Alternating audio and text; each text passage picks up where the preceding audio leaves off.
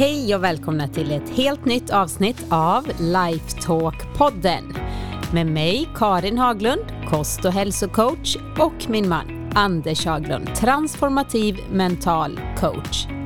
I den här podden får du svara på frågor inom personlig utveckling och mental hälsa. Hur du lever ett bättre liv helt enkelt, inifrån och ut och blir den bästa versionen av dig själv.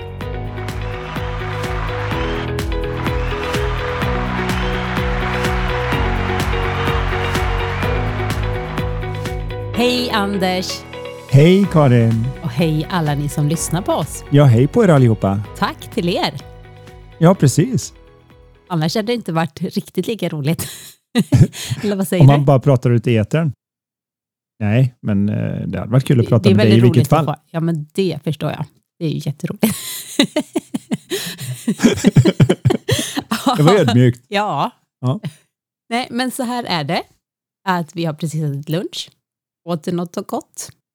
Ja, jag tog mig en liten skön sallad med hummus och avokado och spenat. Från ditt vanliga hak. Från mitt vanliga salladsställe. Ja. Vi har ett bra salladsställe här i våran stad som är Borås om någon nu sitter och funderar på vart vi kan befinna oss. Mm. Mm. Och du är lika taggad som vanligt. ja, jag är alltid lika spänd av förväntan på vad det kan vara för frågor som dyker upp. Ja, jag försöker ha en lite blandad kompott här. Och eh, ni som nu tänker att men snälla svara på min fråga, då vet ju ni i det här laget vad ni gör. Att ni går in på vår hemsida lifetalkpodden.se och där kan du skriva din fråga, vara anonym eller skriva ditt namn. Mm. Det går så bra vilket som. Men nu läser jag första frågan då. Gör du det? Vi kör igång med en ja, gång. vi kör igång. Hej Karin och Anders, älskar verkligen eran podd. Och sen är det ett sånt fint litet hjärta där. Oh, emojis. Emojis. Jag gillar emojis. Längtar alltid till nästa avsnitt. Höjdpunkten på en fredag. En fundering jag har är min motivation i målsättning kan ibland bli överväldigande och lite för mycket. Jag har förmågan att ofta fastna i tankar på att jag vill någonstans eller måste ha någonting. Exempel har jag nu fått för mig att jag måste flytta från lägenheten till hus. För hus känns ju mycket härligare att bo i. Känns plötsligt som om mitt liv enbart kretsar kring att nå det målet. Mina tankar går konstant till hur kan vi spara mer pengar, hur planen ska läggas upp för att snabbare nå målet av ett hus. Jag har gjort samma sak med utbildningar, nya jobb och resor jag vill göra. Känner att tankarna fastnar i målet och att det tar över livet i nuet, vilket är ansträngande på många sätt. Kan man träna upp sig mentalt för att bli lugnare i nuet och inte konstant jaga mål? Bästa hälsningar Kajsa. Ja, vad ska vi svara på den frågan? För att det där är ju lite komplext. Oftast, som jag kanske har nämnt innan i podden, så är det ju så att vi misstar vad man gör med mål egentligen. Att Mm. mål enbart är ett sätt att samordna och rikta energi, resurser och fokus åt ett håll så att vi kan uppnå någonting mer effektivt. Och det är klart, vill man nu flytta från lägenhet och in till ett hus så kräver det vissa resurser. Och de behöver man ha in Och göra en plan precis som hon har gjort här. Och att lägga sitt fokus på att leta hus eller liksom tänka mycket på hus. Så det jag hör som är mera problemet, det är att hon så att säga, ältar det här om och om igen i sitt huvud, även när det inte gör någon skillnad. Och Det blir ju lite grann som det här de brukar kalla inom AA, Anonyma Alkoholister, som startades upp och där har de någonting som heter The Serenity Prayer. En bön om lugn kan man väl kalla det. Och Vad de säger där är ju detta med att ge mig kraften att förändra det jag kan förändra och ge mig, tror jag de säger något i stil med ge mig förståelsen och kunskapen att låta bli det jag inte kan förändra och ge mig visdomen att veta skillnaden. Något i den stilen. Mm. Jag parafraserar det ganska ordentligt eftersom jag bara har läst den på engelska, men det är väl någonting som vi alla står inför. Det här med att det är lätt att gå omkring och försöka dra i saker som inte gör någon skillnad. Och det kluriga är att se skillnad på det och veta när man ska släppa det. Vi styr ju inte våra tankar på det sättet i varje fall.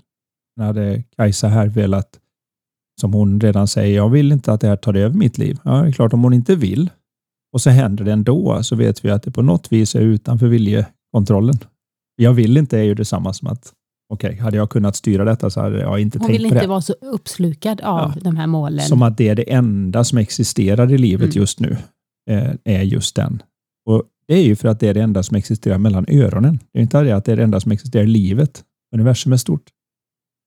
Men det är det enda som existerar mellan öronen och eftersom hela vår upplevelse kommer från vad vi har mellan öronen ögonblick till ögonblick. Så det är klart att om allt som finns där inne är målet att skaffa hus så upplever jag det som att 24 timmar om dygnet så är det allt jag har och nu glömmer jag av allt annat. Det här kan ju vara en bra drivkraft för en del. Att det är det enda jag tänker på är hur jag ska lösa hur man uppfinner glödlampan. Så när Thomas Edison står i sitt labb och gör 10 000 försök och misslyckas och misslyckas och misslyckas och knappt det blir eh, nästan lite maniskt. blir lite maniskt. Ja. Och Man kan ju komma framåt med det, men man, ofta vinner man ju slaget och förlorar kriget. Jag tror att många har upptäckt i sina förhållanden när de skaffar barn, skaffar hus, flyttar och donar, att det tar över och man glömmer av att man faktiskt ska ha mysigt tillsammans.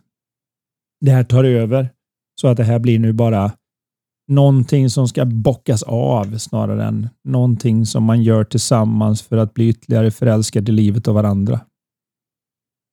Och Det är väl det man kan känna då när man tar sig an sånt här, att man glömmer av det som är viktigt för att man gör det så brådskande i huvudet. Det här är ju en fördelning som vi kan missa, många av oss. Det är mängder med saker i livet som kommer verka brådskande. Och så har vi en del som är viktiga. Och Det är lätt att missa de viktiga. Och det är väldigt lätt att flytta på viktiga saker för brådskande saker. Det är väldigt sällan det är brådskande att gå och träna på gymmet, ska jag säga.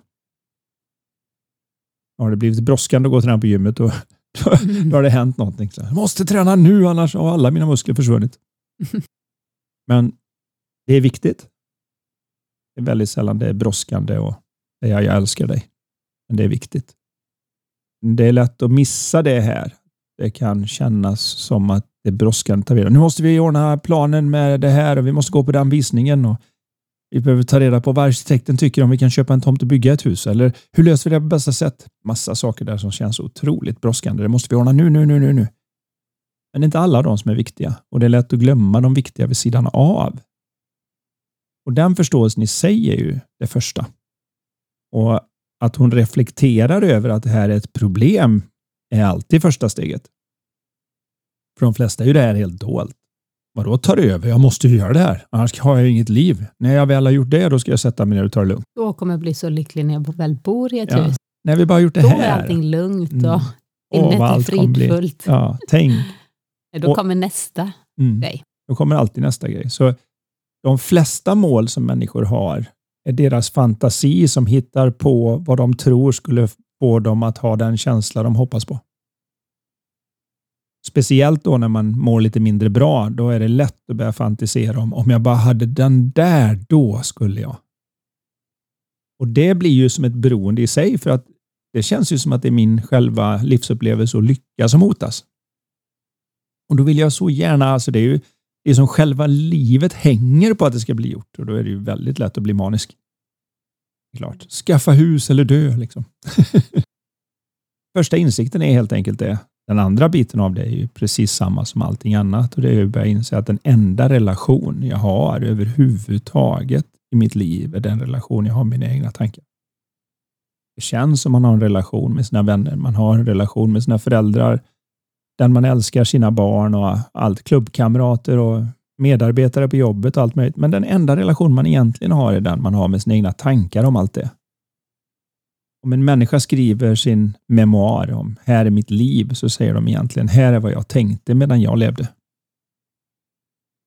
Det är inte vad som hände och gjorde utan det, ja, här är vad jag var med om och det jag var med om var vad jag tänkte om det. Så vissa grejer kommer inte med i memoaren fast de hade varit jättestora för någon annan men det var litet för den här personen. Och Vissa grejer kommer med som hade varit små för någon annan men jättestora för den här och så vidare.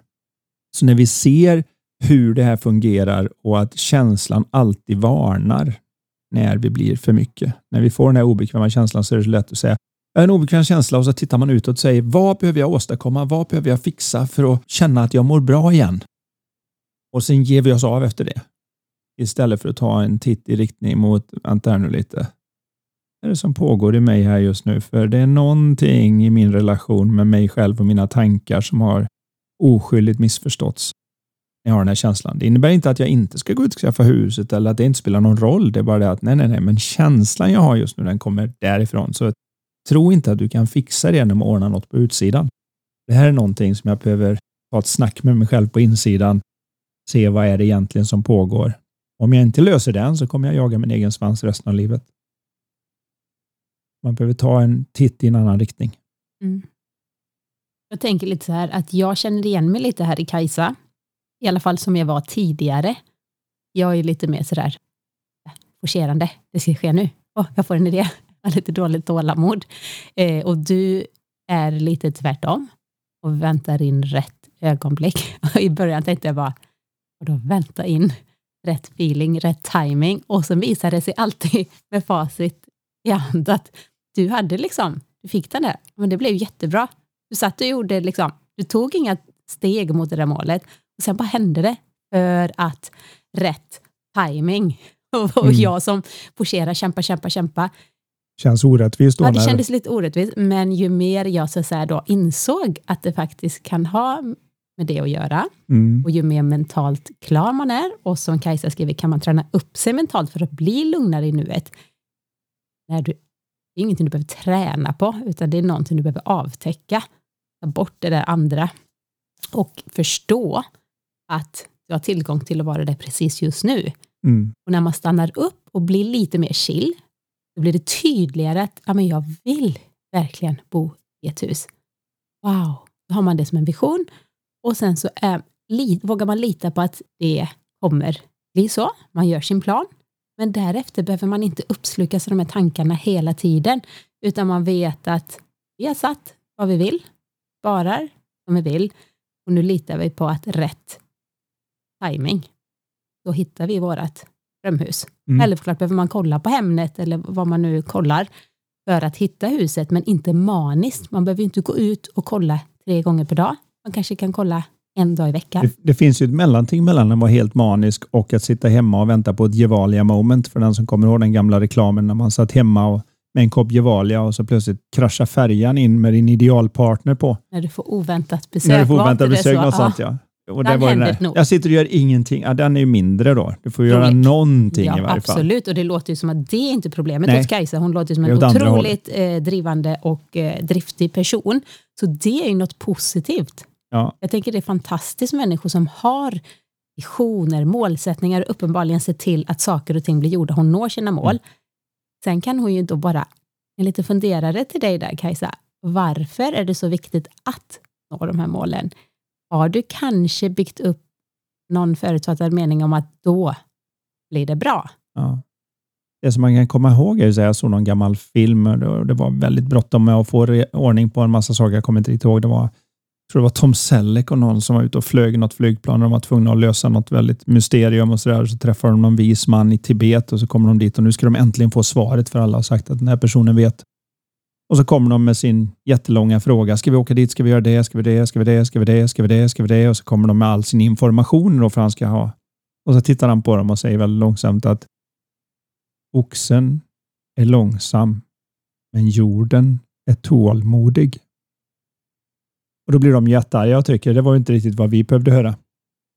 Nu så här i efterhand så förstår jag vad den här vise mannen är på väg att säga och det är ju egentligen att naturen skyndar inte men den hinner ändå med allt.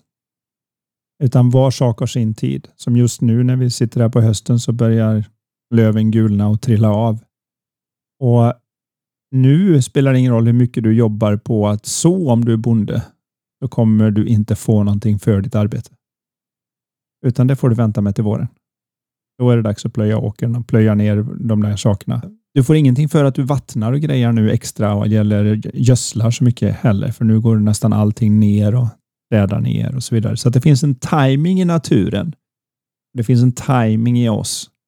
Om vi kan lära oss att följa den timingen lite mer naturligt och inte tro att Nej, jag satte, jag satte ett frö här nu och sen så orkar jag inte vänta mer än två dagar för att hon gräva upp det och se om det har tagit sig då vet vi att då sabbar min otålighet möjligheten för det att ta sig och möjligheten för det att gro och möjligheten för det att växa och ge mig en skörd som är hundra gånger så stor som jag satte i.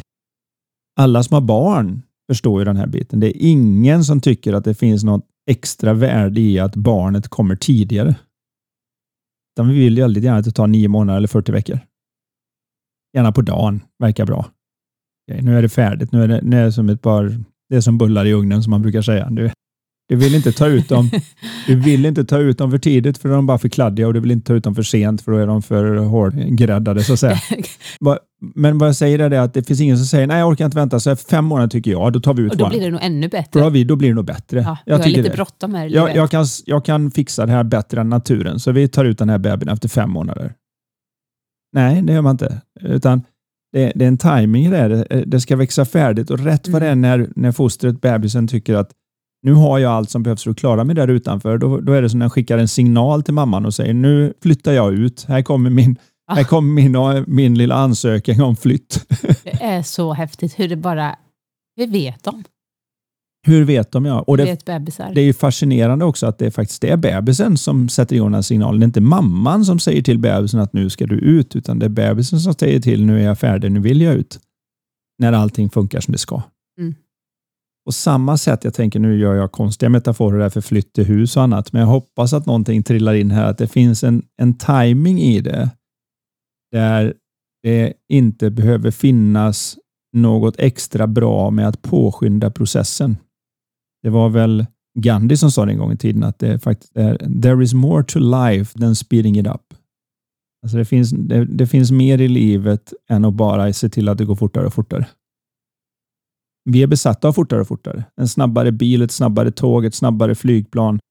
Wow, han är bara 21 år och multimiljonär. Gud, vilken talangfull människa. Vad, vad fort han gjorde det.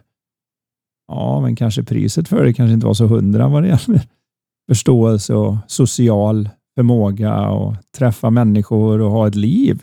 Det vet vi inte. Jag säger inte att det måste vara kast, men jag säger att det finns en rytm. Det finns en timing och att när vi är lugna så känner vi av det precis som att träden känner av att nu är det dags att släppa solpanelerna för det kostar för mycket att ha dem.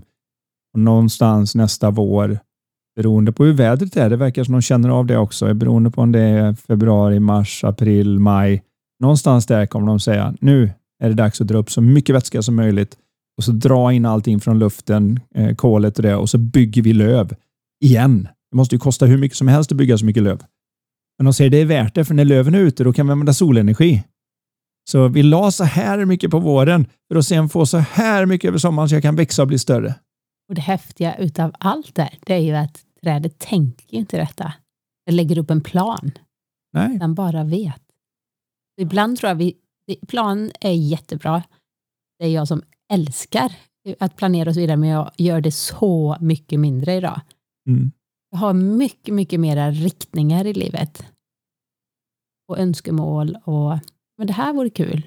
Och ju tryggare och bättre man mår i nuet, desto mindre stark, vad ska jag säga, det där jag måste nå det här målet har Mm. man, utan lite mera det här vore kul och jag tror det är desto större chans att man faktiskt når det då, för då kommer det inte från desperation.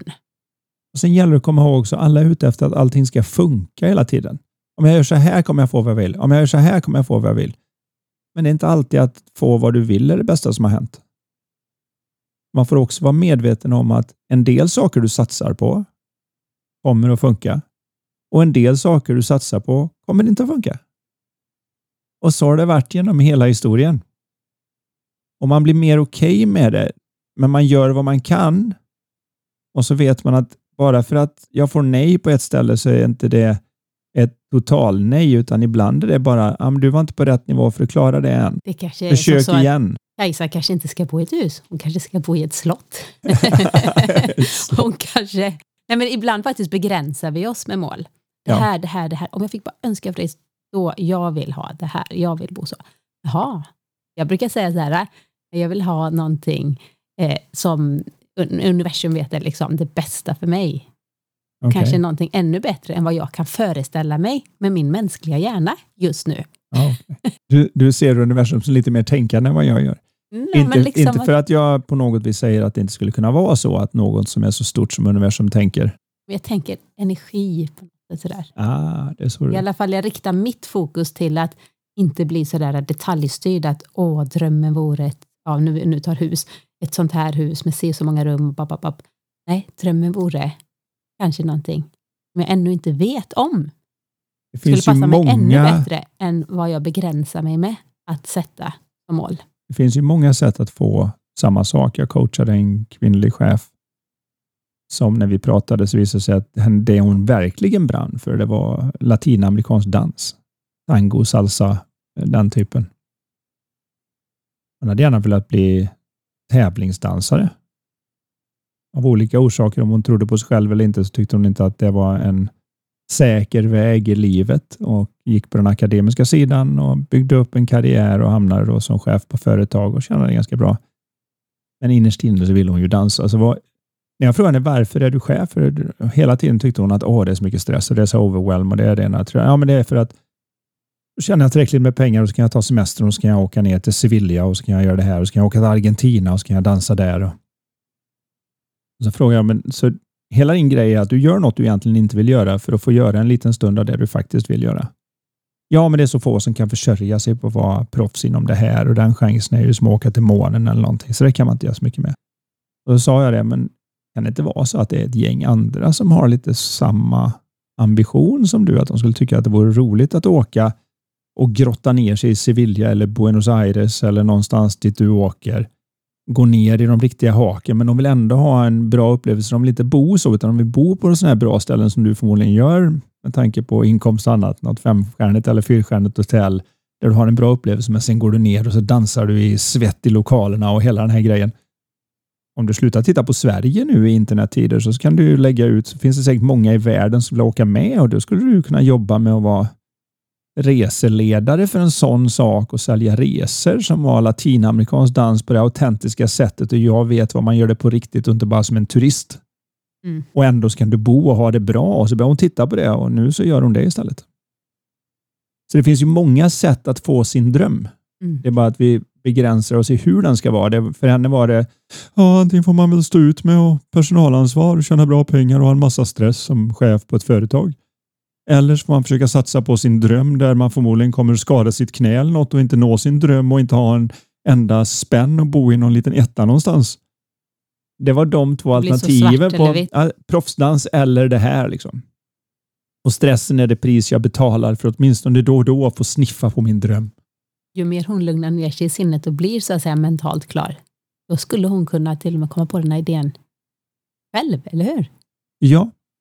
Det, och det Från var ju det egentligen blå. vad hon gjorde om vi ska vara ärliga. Jag, jag styrde ju lite grann inom frågor och annat, men det var ju hon som kom på själva lösningen när man väl ställde lite frågor om det. Att, så du menar att jag skulle kunna göra det här? Alltså, det är så roligt när hon tittar på mig eh, och sköter om, jag vet inte hur många hundratals anställda, tittar på mig ungefär som, får man göra så här? Eh, det är ditt liv. Vi föds, vi dör och däremellan så är det något annat. Och det, jag vill bara få fram det här att det finns många sätt att komma till huset och bara för man får ett nej så kan det vara så att det var det bästa som hände för då fick man chansen att hamna på rätt ställe. Därmed inte sagt att man ska bara sitta och vänta utan försök, försök, försök. Mm. Eh, och Skulle man få ett hus man inte trivs i, ja då får man som de säger i Norge ombestämma sig. Och Då gör man ett nytt försök och så kommer man närmare och närmare och framförallt om man kommer ihåg det vi pratar om att hålla tajmingen och komma ihåg vad som är viktigt så kan man ha väldigt trevligt under tiden snarare än att späka sig, må dåligt, vara stressad, överväldigad sen på vägen. För att sen när vi äntligen har ett hus då, Då, då blir det lite den där, jag ska jobba stenhårt i 11 månader för att kunna få åka en månad och dansa i Argentina. Det kan bli lite samma upplevelse med huset, det är det jag försöker säga här. Så jag hoppas att det kan ge någon någonting. Att man tittar på att det finns många sätt att få den känsla man egentligen är ute efter. Och Den känslan kommer inifrån och när du väl har den och sen tittar på vad du faktiskt vill göra så är det en mycket bättre resa dit man ska. Då kan du fortfarande ha målet men inte av samma anledning riktigt. det blir i alla fall inte maniskt. Det blir mer lustfyllt, eller hur? Förhoppningsvis när man Och kommer från det. inspirerande. Mm. Nu tar vi en till fråga. Det är en liten eh, väldigt bra fråga tycker jag. Ja. Många kommer känna igen sig i den här. Kort och koncis. Hur slipper man vardagstjafset? Till exempel, det är din tur att diska idag. Varför tvättar du inte oftare? Etc. Oj, Punkt slut. Så punkt svara slut. nu på det Anders, för det Ja. tror jag hela Sveriges befolkning Väntar undrar. på svaret. Så, nu In- kommer svaret. Inklusive oss. Ingen Ja. press i övrigt eller? Nej, nej, du, jag sitter ju här och ska vara tyst nu och ska lyssna vad du ska säga. Jag lyssnar Så vad vi säger. slipper vardagstjafset. Jag tror att vi alla har det här, men det man ska komma ihåg är att vi tittar så gärna på vad vi ska göra. Okej, kan vi göra upp ett schema på vem som diskar och hur ofta och så vidare. Jag säger inte att det är något fel på det, för att det kan göra att det blir en känsla av rättvisa och vem som gör vad och en liten sån här med uppgifter åt barna och hjälpas åt och allt det är jättebra. Men det vi gärna missar är det viktigaste av alltihopa och det är det ställe vi kommer ifrån inne i oss själva. Att när vi är på ett bra ställe så löser vi de här problemen. Det är nästan inget problem som är så stort att det inte kan föra oss närmare varandra när vi kommer med en känsla av välvilja, när vi kommer med den här värmen. Och när vi inte har den, när det här blir liksom, nu ska vi ordna listorna och alla ska göra sitt och det ska vara precis rättvist, annars är det här, vägrar jag vara med. När vi har den känslan, då finns det nästan inget problem som är så litet att det inte kan vara en skilsmässorsak. Och vi missar att det har ingenting med grejerna att göra. Men bara för att det inte har någonting med grejerna att göra så säger jag inte att man inte ska göra dem. Jag säger bara att man gör dem inte för att försöka hitta känslan. Du måste börja i känslan och sen se vad som är vettigt om du ska kunna klara vardagstjafset. Jag tänker så här, vardagstjafs, vad egentligen, vad, vad menas med det? Att man är ot, alltså lite... Jag tror att det är den här Lite, som många hamnar i där man håller någon sorts eh, poängtavla i förhållandet. Jag gick ut med soporna, nu är jag tillbaka. Hö, då står det 1-0 till mig. Jaha, jag har plockat ur diskmaskinen och lagt i en tvätt. Du trodde det var 1-0 till dig, men det är 2-1 till mig. Ja. eh, och så bråkar man om vem som har gjort jobbig. vad. Förstår du? Det, det är där vardagstjafset blir, att det blir någon sorts nästan tävling i vem som har lidit mest eller uppoffrat sig mest för att det ska funka. då tänker jag så här. Team. Det, det pratar vi väldigt mycket om, Mm. att vi är ett team. Ja. Så. Det kan hända Team Haglund. att jag, eller jag vet att jag tvättar till exempel väldigt mycket oftare än vad du gör. Men vi är ett team. Det betyder att du åker och hämtar barnen och kör dem till aktiviteter väldigt mycket oftare än vad jag gör. Till exempel. Mm. Alltså, vi tar ju liksom tajmingen där, ja, men jag åker och hämtar, ja, men då börjar jag med maten. Mm. Sen om någonting är väldigt ojämlikt, att någon kommer hem från jobbet och så bara, men nu måste jag chilla. Och den andra Och kämpa livet ur fem barn står och, och, och diskar och tvättar och den andra bara, ja, fast jag ska ligga här och pilla mig i naveln lite. Det blir orättvist. Då Ja, jäklar I varje hade fall, jag tjafsat. i varje fall om nej, det är en återkommande, att man Återkommande, tillfälligt precis. säger att alltså, är det okej om jag återhämtar mig lite för att nu är jag på riktigt slut. Och då menar jag, man har båda kämpat. Eller som du kan säga till mig, du vet du vad, nu, nu lämnar jag dig med de tre barnen och går ut på en promenad för jag behöver ha lite tid för mig själv och sånt där. Mm. Då är det liksom bara, ja men det är inga problem, klart du ska göra det. Och åt andra hållet också, om man då säger att nu behöver jag bara vara i fred i 15 minuter. Jag, jag går och lägger mig på sofflocket eller så. Det är ju en annan Det sak än det här regelbundna som...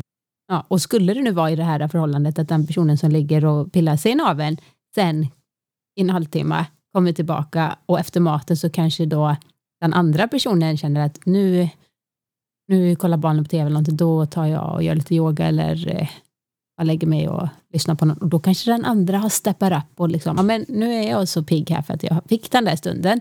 Så då kör den personen racet. Då blir ju det också någon form av jämlikt. Och sen tänker jag, ja, jag vet inte. Vi håller inte på med så här poängsystem eller Nej, lappar och sånt. Men det, det är som du säger, det är säkert bra. Men jag tror ju mer, precis som det Kajsas fråga det här med, ju bättre man kan känna in vad händer i nuet. Det blir liksom så mycket mindre tjafs. Det blir så självklart att ah, diskmaskinen är full. Det kan jag göra.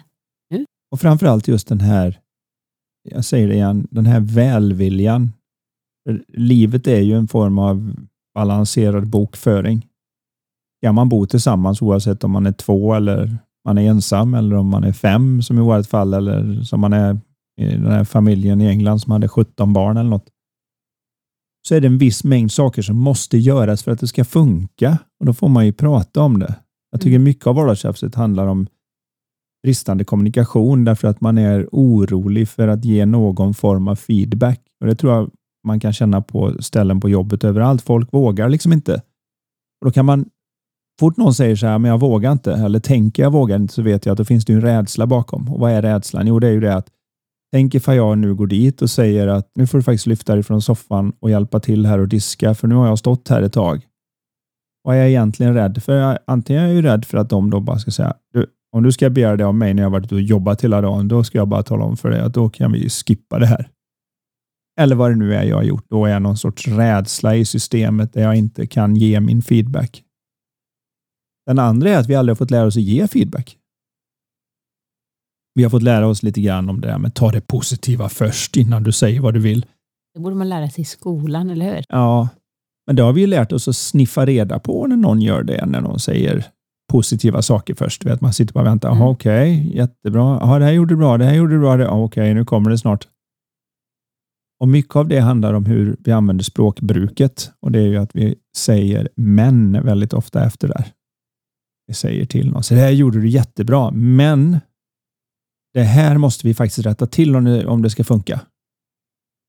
Och Det känner ju varenda människa, att då försvinner ju allt det bra och så blir det bara fokus på det negativa. Så den som lyssnar där ute kan ju bara sätta sig just nu om man har möjligheten, sitter i bilen eller någonstans. Att blunda och bara känna efter när jag säger så här till exempel. att Jag tycker att det du har gjort idag är helt fantastiskt. Men om du gör så här blir det bättre. De flesta känner nog att det där männet förtar det som kom först. Men om jag byter det männet och lägger till ett ord så tror jag att alla känner något annat. Så kom ihåg hur det kändes nu när jag sa det där. Jag tycker att det du har gjort idag är helt fantastiskt. Men om du gör så här blir det bättre. Och så säger jag så här istället.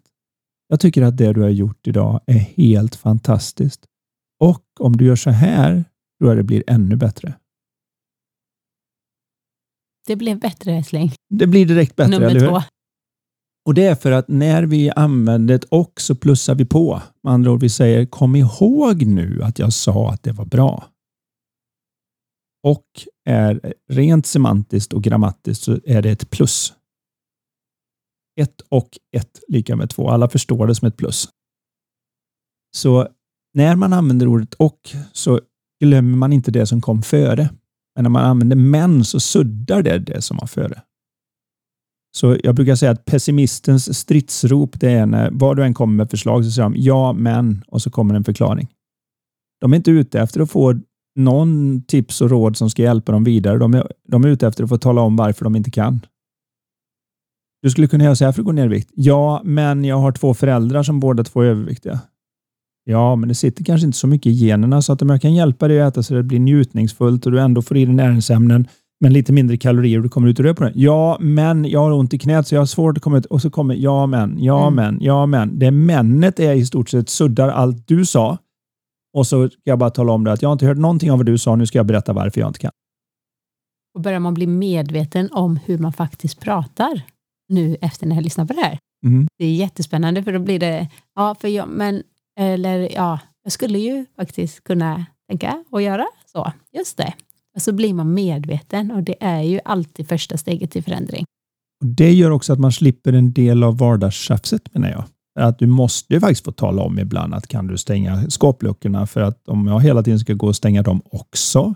Eller kan du plocka upp de här sakerna eller vika tvätten och lägga in den eller vad det än är i vardagen Mm. som, som är där som kanske den andra personen inte vare sig har sett eller tänkt på. Man lever i sin lilla verklighet.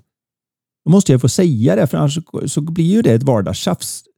Om inte Ja, om annat. det byggs upp Och så kan det, det- bli ett Det vardagsbråk. värsta, var, ja, men det värsta vardagstjafset är faktiskt inte det som är mellan två personer. Det värsta vardagstjafset är det som pågår inne i ens eget huvud när man går och har konversation åt den andra personen i sitt huvud. Man liksom tänker att nu borde jag säga till, men då hade de bara sagt så här och då skulle jag säga så här, men då skulle de säga så här, men det är Hur ingen idé för de kan inte och hur detta? kan de göra det här? Och det, det är ju som att de totalt orespekterar mig. De, de bara, bara kliver rakt över. Det är omöjligt att missa det där. Man kan göra upp vad man vill i sitt huvud och bli väldigt irriterad och det är ett väldigt vardagstjafsande i sina egna huvuden, försöker jag säga. Men det har ju i stort sett aldrig hänt att någon tar en titt på det och tänker det kan ligga, det får den andra hälften ta. Utan oftast är det ju bara helt oskyldigt att slog mig inte ens. Men då måste jag få komma med feedbacken för annars kommer vi ingenstans. Vi måste ju tala om här är nuläget och hit är vad vi skulle vilja ha. Och då är det skälet att vi inte ens tar det är för att vi är rädda för att förlora förhållandet eller för att det ska bli en dålig känsla och jag vill inte ha en dålig känsla ikväll. Så jag, oh, då får det väl vara då. Det är enklare att plocka upp grejerna än att säga något. För jag tänker det handlar verkligen om hur man säger det. Mm. Man kan ju ta sig så här, det som man tänker tjafs, som kan bli en trevlig diskussion. Älskling, vet du vad? Tänk på en sak, vem diskade igår? Gud så trevligt. diskade diskmaskinen diskade igår. Nej men så här, jag, det skulle betyda så mycket om du kan plocka ur diskmaskinen. Ja. Du blir jätteglad. Jaha. Ja men det är självklart. Snäll du är. Eller kanske ännu mer så här, vet du vad, ska inte du och jag gå och göra det tillsammans? Det kändes lite så här, ja precis. Men eh, pratar vi än så? Åh, ska du nej, eller ska jag? Nej. Men någon gör det. Och, och någon, nej, det, slammer, slammer. Och sen, inget val med tre barn som skriker åt alla håll. Det är bara att köra. Här, ja, vad tycker du? Vi ska sitta och diskutera nu här. Vad händer nu? Är det du som tar fram dammsugaren? Och jag, nej, utan bara dammsugare. ja, den, den kör man ju tre, fyra gånger per dag. Som det, är. det ser ut ja. som ett zoo varje gång man ger tre barn mat. Bo, äh, nej, så är kanske det. ser ut som ett zoo när man ger våra barn du tror att det bara är vi? Ja. jag tror att många Nej, känner igen sig ute. När de det börjar bli bättre nu när de börjar bli lite, lite äldre. Och så. Men vardagstjafset är, det handlar om en välvilja som man behöver komma med till diskussionen. Den behövs så att man inte går och irriterar sig så länge att när man väl ska ta upp det så kommer man som en attack in i det. Och Det kanske viktigaste tjafset att bli av med det tjafs man har inne i sitt huvud som man låtsas att man har med andra parten. Vi gör ofta jämförelser. Jag brukar kalla det jämförelsens tyranni. Varje gång vi jämför och fixar så är det väldigt sällan vi behåller en skön känsla. I själva den bedömningen, i själva den jämförelsen försvinner våra sköna känslor som ett, genom ett trollslag nästan. Och så fort de har försvunnit, då blir det mera tjafs än konstruktiva idéer och hur man löser det. Men det blir lite som en tävling annars. Livet är ingen tävling. Nej, och jag tycker man ska försöka vara mer på samma sida och se det att det här är ju någonting vi båda vill ha. Vi vill ha ett rent fungerande hem. Vi vill samtidigt ha tid över till att göra något annat så det inte bara blir att gå och slita med grejer hela tiden, eller hur? Eller lite, vad är det de säger, eller lite skit i hörnen, ingen kärlek eller något liknande. Jag vet inte. Något sånt det blir ju aldrig klart. Så att om man inte någon gång säger nu får det räcka och sätter sig ner och gör något annat så blir det inget annat. Livet är ju sånt när man ska ta hand om det att det, det fyller ut så mycket som det är. Det är som när man köper hus. Om vi tar den för, första frågan om hus. Spelar ingen roll hur stort eller litet hus du köper så kommer du fylla ut det till slut. Mm. Till slut kommer, om du bor där till i många år så bryr jag mig inte om hur stort huset är så kommer du ha fyllt hela huset med prylar och undra hur har vi hur kan det vara att vi inte har någonstans att ställa det här längre? Och På samma sätt gör vi det med livet. Om, om vi tillåter det så fylls det ut med tjafs, om man säger så. Och Det är därför det är så viktigt att göra skillnaden mellan brådskande och viktigt också. Att vi får in de viktiga sakerna och inte bara springer omkring och gör de brådskande grejerna. Ibland så är det så att kram är inte brådskande, men den är viktig. Det är brådskande känns det som att göra rent på matbordet. Det måste gå på två minuter annars. Men det är inte jätteviktigt. För det går att få det gjort annars också. Men göra ska det. Vi kan inte lämna det där tills det börjar gå möss och eh, kackerlackor och silverfiskar och elände när man tar hand om det. Det förstår vi allihopa tror jag. Om man har lite idé om vad som är bra.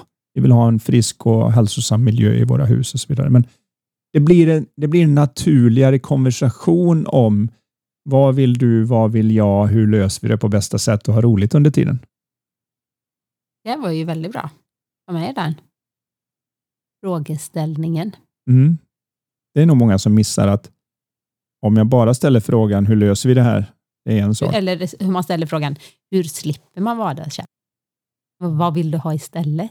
Mm. Hur kan vi göra vardagssysslor och samtidigt känna oss så nära? Ja. Det blir så mycket romantik och skratt och, och, och här Ja, men man kan, du vet ju det själv, speciellt när man knappt hinner prata med varandra för att det är lite tag team när man ska ta hand om tre barn och ett hus och ett företag och driva podd och skriva coachbrev och allt vad det nu än är. Så kan det ju vara bästa magin bara att man spenderar lite tid i köket med att göra de vardagssysslorna. När man får till det. Jag kommer ihåg en gång med syrran när det hade blivit lite för mycket tallrikar och annat som stod där. Så, ja, men det tar vi tag i tillsammans. Så tyckte hon liksom, kom igen nu. Ni är jättebra på att sjunga. Så började vi sjunga och bumpa höft. Liksom. Så skrattade vi och hade jätteroligt och så var disken klar på sex minuter.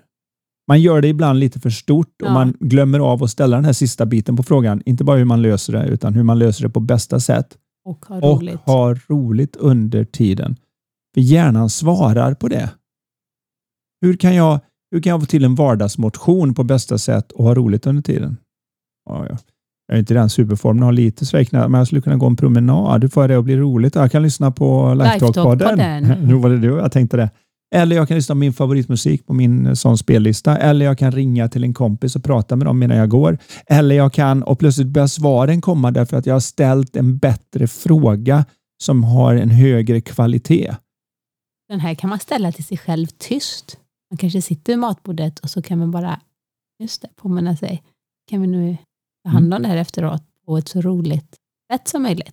Och Då kan man också ställa sig frågan, hur kan jag nu få dem runt omkring mig att känna sig älskade oavsett hur de beter sig? För att det blir lätt att man tänker, åh, nu har jag fått här från coachen i podden har jag fått den här frågan. Hur kan jag lösa det här på bästa sätt och ha roligt under tiden? Och så ställde jag den frågan och så kom jag på ett svar och så sa jag det till min partner. Men så visade det sig att de är liksom som, ska vara rolig nu eller har du gått på kurs eller? Och då är det lätt att bli väldigt nedslagen när man då gör sitt försök och tycker att man inte får något tillbaks. Istället för att se att jag får göra det här som en kontinuerlig grej och mm. att eh, det är inte för att jag gjorde det fel utan för att ibland är bara den andra sidan inte på rätt ställe. Vi har ju pratat om det till exempel när man säger jag älskar dig till varandra. Ibland är man ju inte på ett ställe där man liksom håller med riktigt. Då ska man inte behöva bara säga jag älskar dig också automatiskt. Bara för det, om man inte är på det kärleksstället. Även om vi vet att det är så, så vissa gånger känner man inte, då kan man ju liksom istället säga men jag är så glad att du gör det. Eller vad det nu än är. Men man behöver inte... Ja. ja men du behöver, varför ska du kunna bukta dig själv bara för om att? Om man är ledsen till exempel eller någonting, eller bara sådär låg och så kommer du och säger jag älskar dig. Så här. Tack. Alltså, du blir inte så här... Det blir, Va? Det, säger det blir du inte tillbaka? att säga så här, ja, jag älskar dig Anders. Jag är så ledsen här. Men ja. eller vad det kan vara. Ja, men, du vet. Det, så det är liksom... men just den här att man får en viss ärlighet i det och att vi inser att vi är människor mm. Och att vi allihopa gör det bästa vi kan givet det tänkande som vi tycker ser verkligt ut i våra huvuden just nu. Och att om vi kan ställa lite bättre kvalitetsfrågor. Till exempel är, är just att man den där är ett att, team. Ja, står man i duschen och funderar lite grann på hur kan jag få mina nära och kära att känna sig älskade idag oavsett hur de beter sig. Så att det inte blir avhängigt att om de beter sig bra kan jag ge dem lite, men gör de inte det, då får det vara nog. Då tänker jag tjafsa. Då tänker jag Oj, tjafsa jag istället. Tänker tjafsa. Oj, vad jag tänker tjafsa. Det krävs att säga två för att dansa tango om vi nu ska göra hela resan runt där till eh, latinamerikanska dansen också.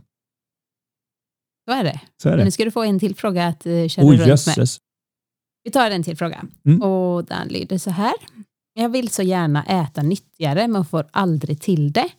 Finns nog inte en diet som jag inte har testat. Känner mig misslyckad och som om det är så enkelt för alla andra. Kan jag ha något mentalt hinder? Vad är era tips? Och tänker på Karin som jag vet jobbar med mat. Vad är egentligen bra att äta? Kram från Alice. Mm. Jag kan ta mig an den första mentala delen i det. Då kan du prata lite om det andra sen. ja. Jag ser att väldigt många människor tar sig an de här sakerna väldigt bipolärt. Och med bipolärt menar jag det att när någon säger så här, ja, jag gick på diet och sen, eh, sen klarade jag det inte. Ja, det är oftast inte vad som hände, utan oftast är det till vilken grad gick du av spåret? Gick du av det 10 procent? Åt du några chips som inte var tänkt? Åt du en chokladkaka som inte var tänkt? Kom du inte ut och gick? Vad var, på vilket sätt var det du inte var på? Eh, för, för det som händer när jag tror att det är en av på-grej enbart, det är ju det att när jag gör minsta misstag så är det som att ah, du är allt förstört och kan lika väl äta åtta påsar chips. Mm. Men om jag ser att det är en glidande skala. Jag såg någon läkare som sa det till exempel, att när folk säger så här, ah, jag, är jag är diabetiker. Och Hans första fråga till dem var alltid den här. Hur mycket diabetes ska du? För den viktiga delen här, behöver du insulin? Behöver du tänka på din kost? Är du typ 1, typ 2? Hur svårt? Hur mycket? Vad? Hur påverkar det dig? Håller du på att bli blind? Tappar kroppsdelar? Var är vi någonstans? Alltså med andra ord, jag är diabetiker är ju inte en etta nolla. Det är ju en glidande skala som är extremt stor. Samma, jag har övervikt. Jaha, är Hur det mycket två då? kilo, tio kilo eller 110 kilo? Ja, det är en väldig skillnad. Mm. Så vad jag försöker säga här är att en glidande skala som många gör att de, när de gör den till etta nolla så är det liksom, ah, då, är av, då lägger jag ner och så tar jag nästa. Istället för att se att, nej, jag hamnar 20 procent av och då får jag väl kliva på imorgon igen då. Eller nästa vecka.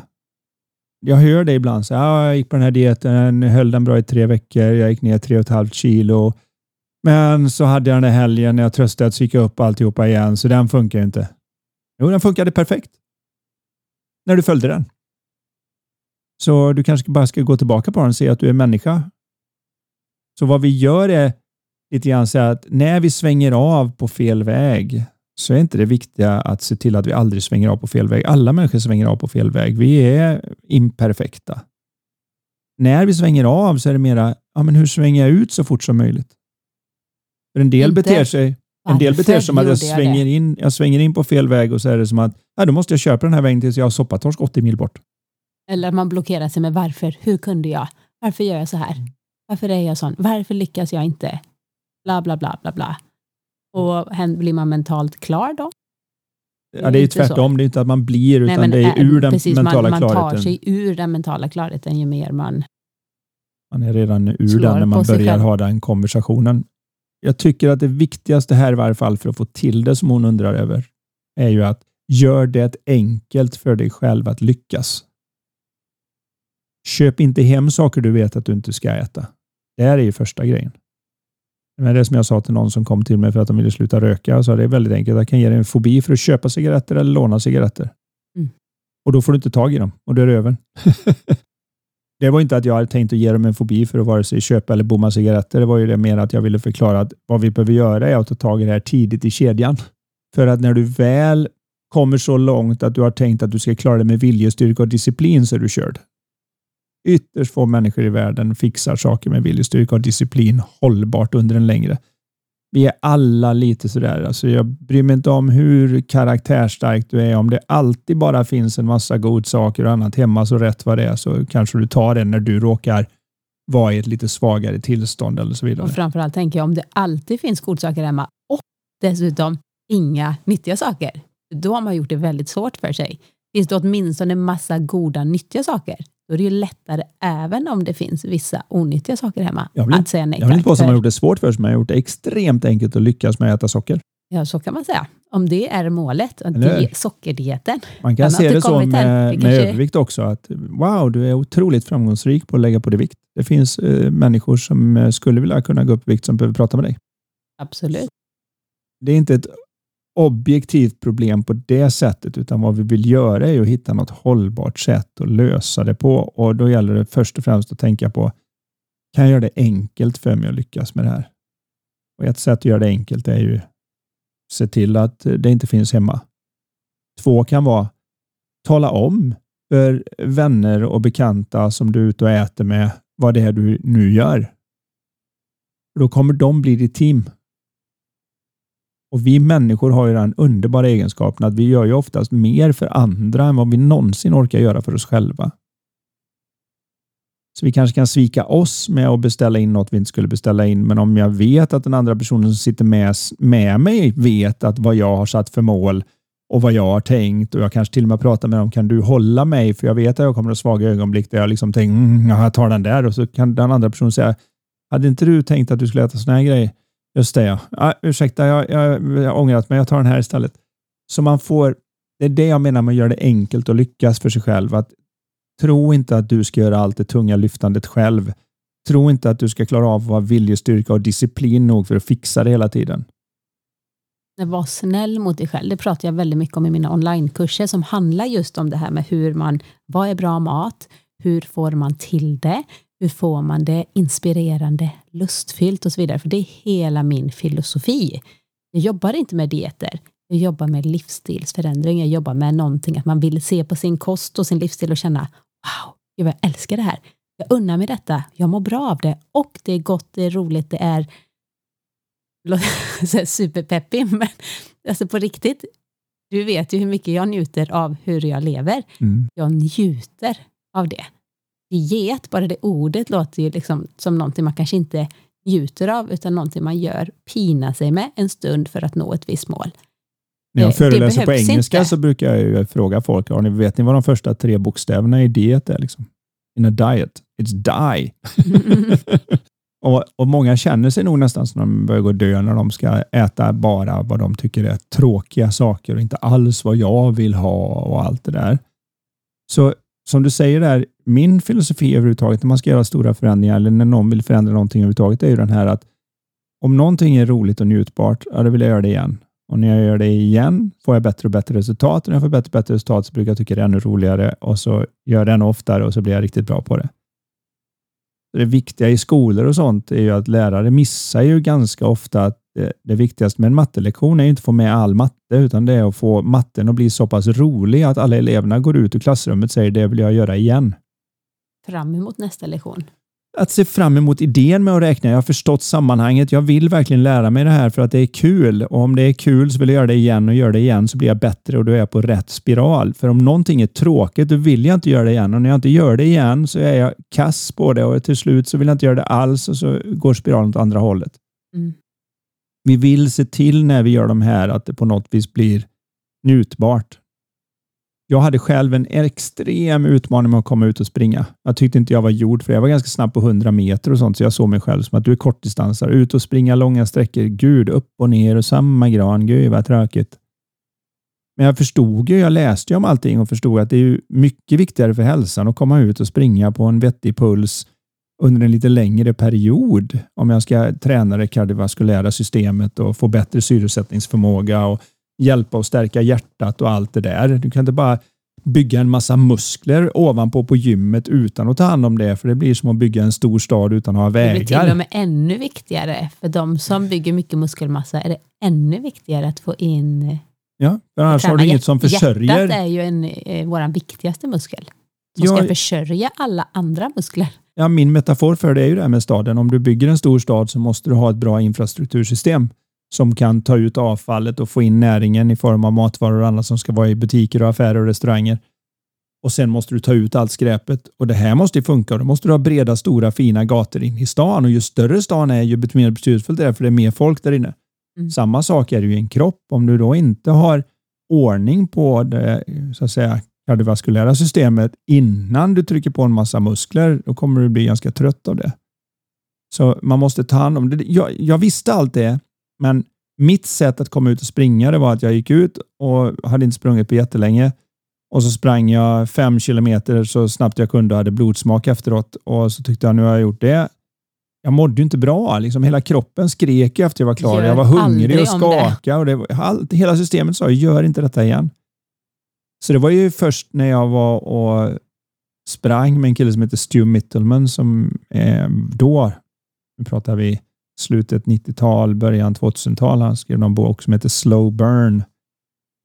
Men han var då världens ledande ultralöpare. Den här som springer. Han sprang 160 mil på 11 dagar eller någonting. När jag slutade springa med honom som den tävlingsidiot jag är, så satt jag i full fart. Och så tog det bara några 11 minuter. Nej, men det tog ju bara några minuter så kände jag en hand på axeln. Och så tittade jag och så var det han då. Och så sa han, you're a sugar burner. Du bränner socker och springer för fort. Du ger inte din kropp chans att använda fett och bränna. Och jag tänkte, va? Och det har egentligen du... inget med fett, viktnedgång och så vidare, ni som lyssnar på det, utan det är mer effektiv eh, bränsle. Det den brinner också. renare också när du väl Längre, tränar det. Blir så mycket restprodukter. Du måste springa mycket långsammare så att du kan hålla en konversation. Jag var ju liksom... Och speciellt då när jag tänkte att nu ska jag springa med en av världens bästa löpare, du eller att ta i här. Och så sakta han ner mig och så sprang vi tillsammans och så började han prata om att jag skulle tänka att jag hade fjärilar i händerna och så skulle jag hålla händerna så avslappnat så att fjärilen kan inte fly ur mina händer. Men samtidigt så kommer jag inte att krossa den eller förstöra vingarna på den och så ska jag hålla händerna så mjukt. Och det var också jag... han som tipsade dig om det här med att ha lite större skor. Ja, han sa ju Det- det att när du ska springa långt, ja, han springer ju extra om, men han tyckte köp minst en storlek för stora skor så att när du börjar springa och du får massa blod och så, så börjar foten växa och då måste den få plats att göra det så att den kan grabba tag på rätt sätt. Tunna skor utan dämpning och annat, men de skulle vara lite för stora också. Men själva grejen var att jag lärde mig att springa på puls och inte på fart. Att inte bry mig om hur fort det gick, utan bara se att jag hade en njutbar upplevelse. Han sa upp med blicken, titta dig omkring. Märk vad, vad som är runt omkring dig. Springer du för fort så får du ett fobiskt seende, alltså ditt synfält går ihop när du springer för fort. Du har inte möjlighet att se så att säga, detaljer runt omkring, utan du blir väldigt fokuserad på där dit bort ska jag. Jag orkar inte. Så Mm. han var ju då, det var första gången jag fattade att man kunde springa långsammare och att det var bättre. Och väldigt kontraintuitivt för hela mig. Och efter det började jag springa med pulsklocka och titta på pulsen och stänga av så att tiden inte ens syntes. Utan jag hade bara pulsen i enklast möjliga. Och då kunde jag plötsligt springa de där fem kilometerna, sju kilometerna, en mil. Och när jag var klar så kände jag liksom, åh vad härligt det var. Och behövde Det liksom här ville gå... du göra igen. Ja, då Det var vill det. man göra det igen, för nu blir det det. Och så börjar jag lyssna Mm. på lite mer med eh, utbildningsband och sånt som jag gillar. då. Lära mig någonting med Det när var jag ju på sprang. den tiden det var så här, vad heter det? Inte, heter kassett freestyle? Nej, vad hette det? man hade- man- ja, ja, du tänkte på... Sen kom airpod. ja, Det var ju du väldigt stolt över. När vi träffades så hade du en sån. Den var fulladdad med hur många nu gigabyte det var ja, med 60 utbildning. gigabyte utbildning hade jag väl något så, och sen försvann den produkten nu när det finns i telefonerna. telefonen. Ja. Men, det, men det gjorde jag för att lösa frågan då. Hur kan jag göra det här och ha roligt under tiden? För att utan att du har det fokuset så kommer det inte bli en hållbar sak. Då blir det någonting du gör med viljestyrka och disciplin. Och för mig så är det lite grann som metaforen att du går ner i hamnen, tar en av båtarna, tar tag i masten och lyfter den.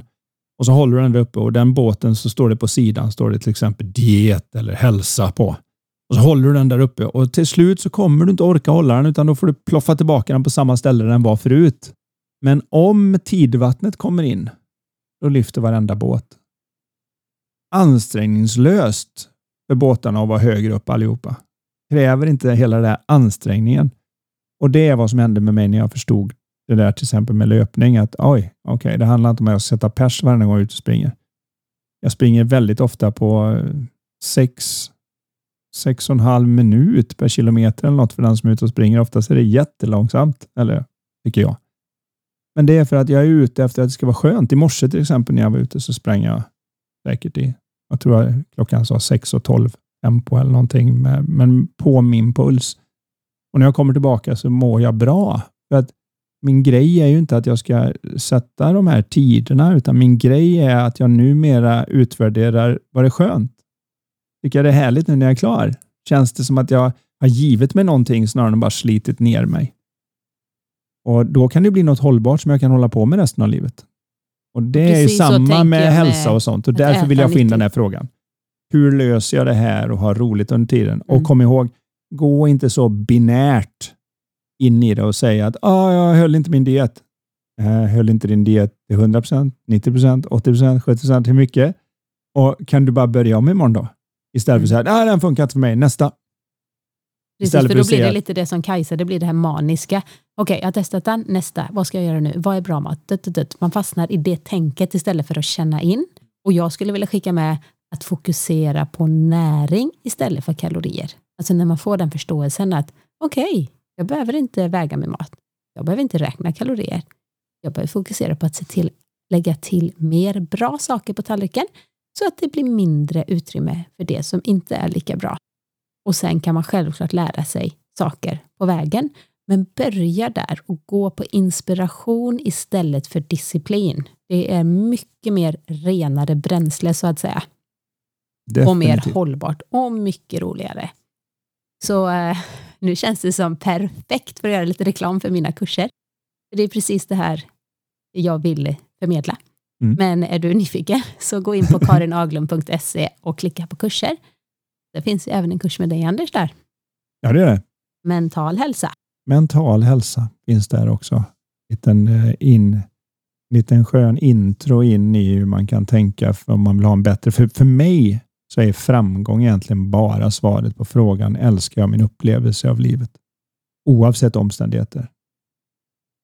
Det finns folk som är ute i naturen, fryser som värst.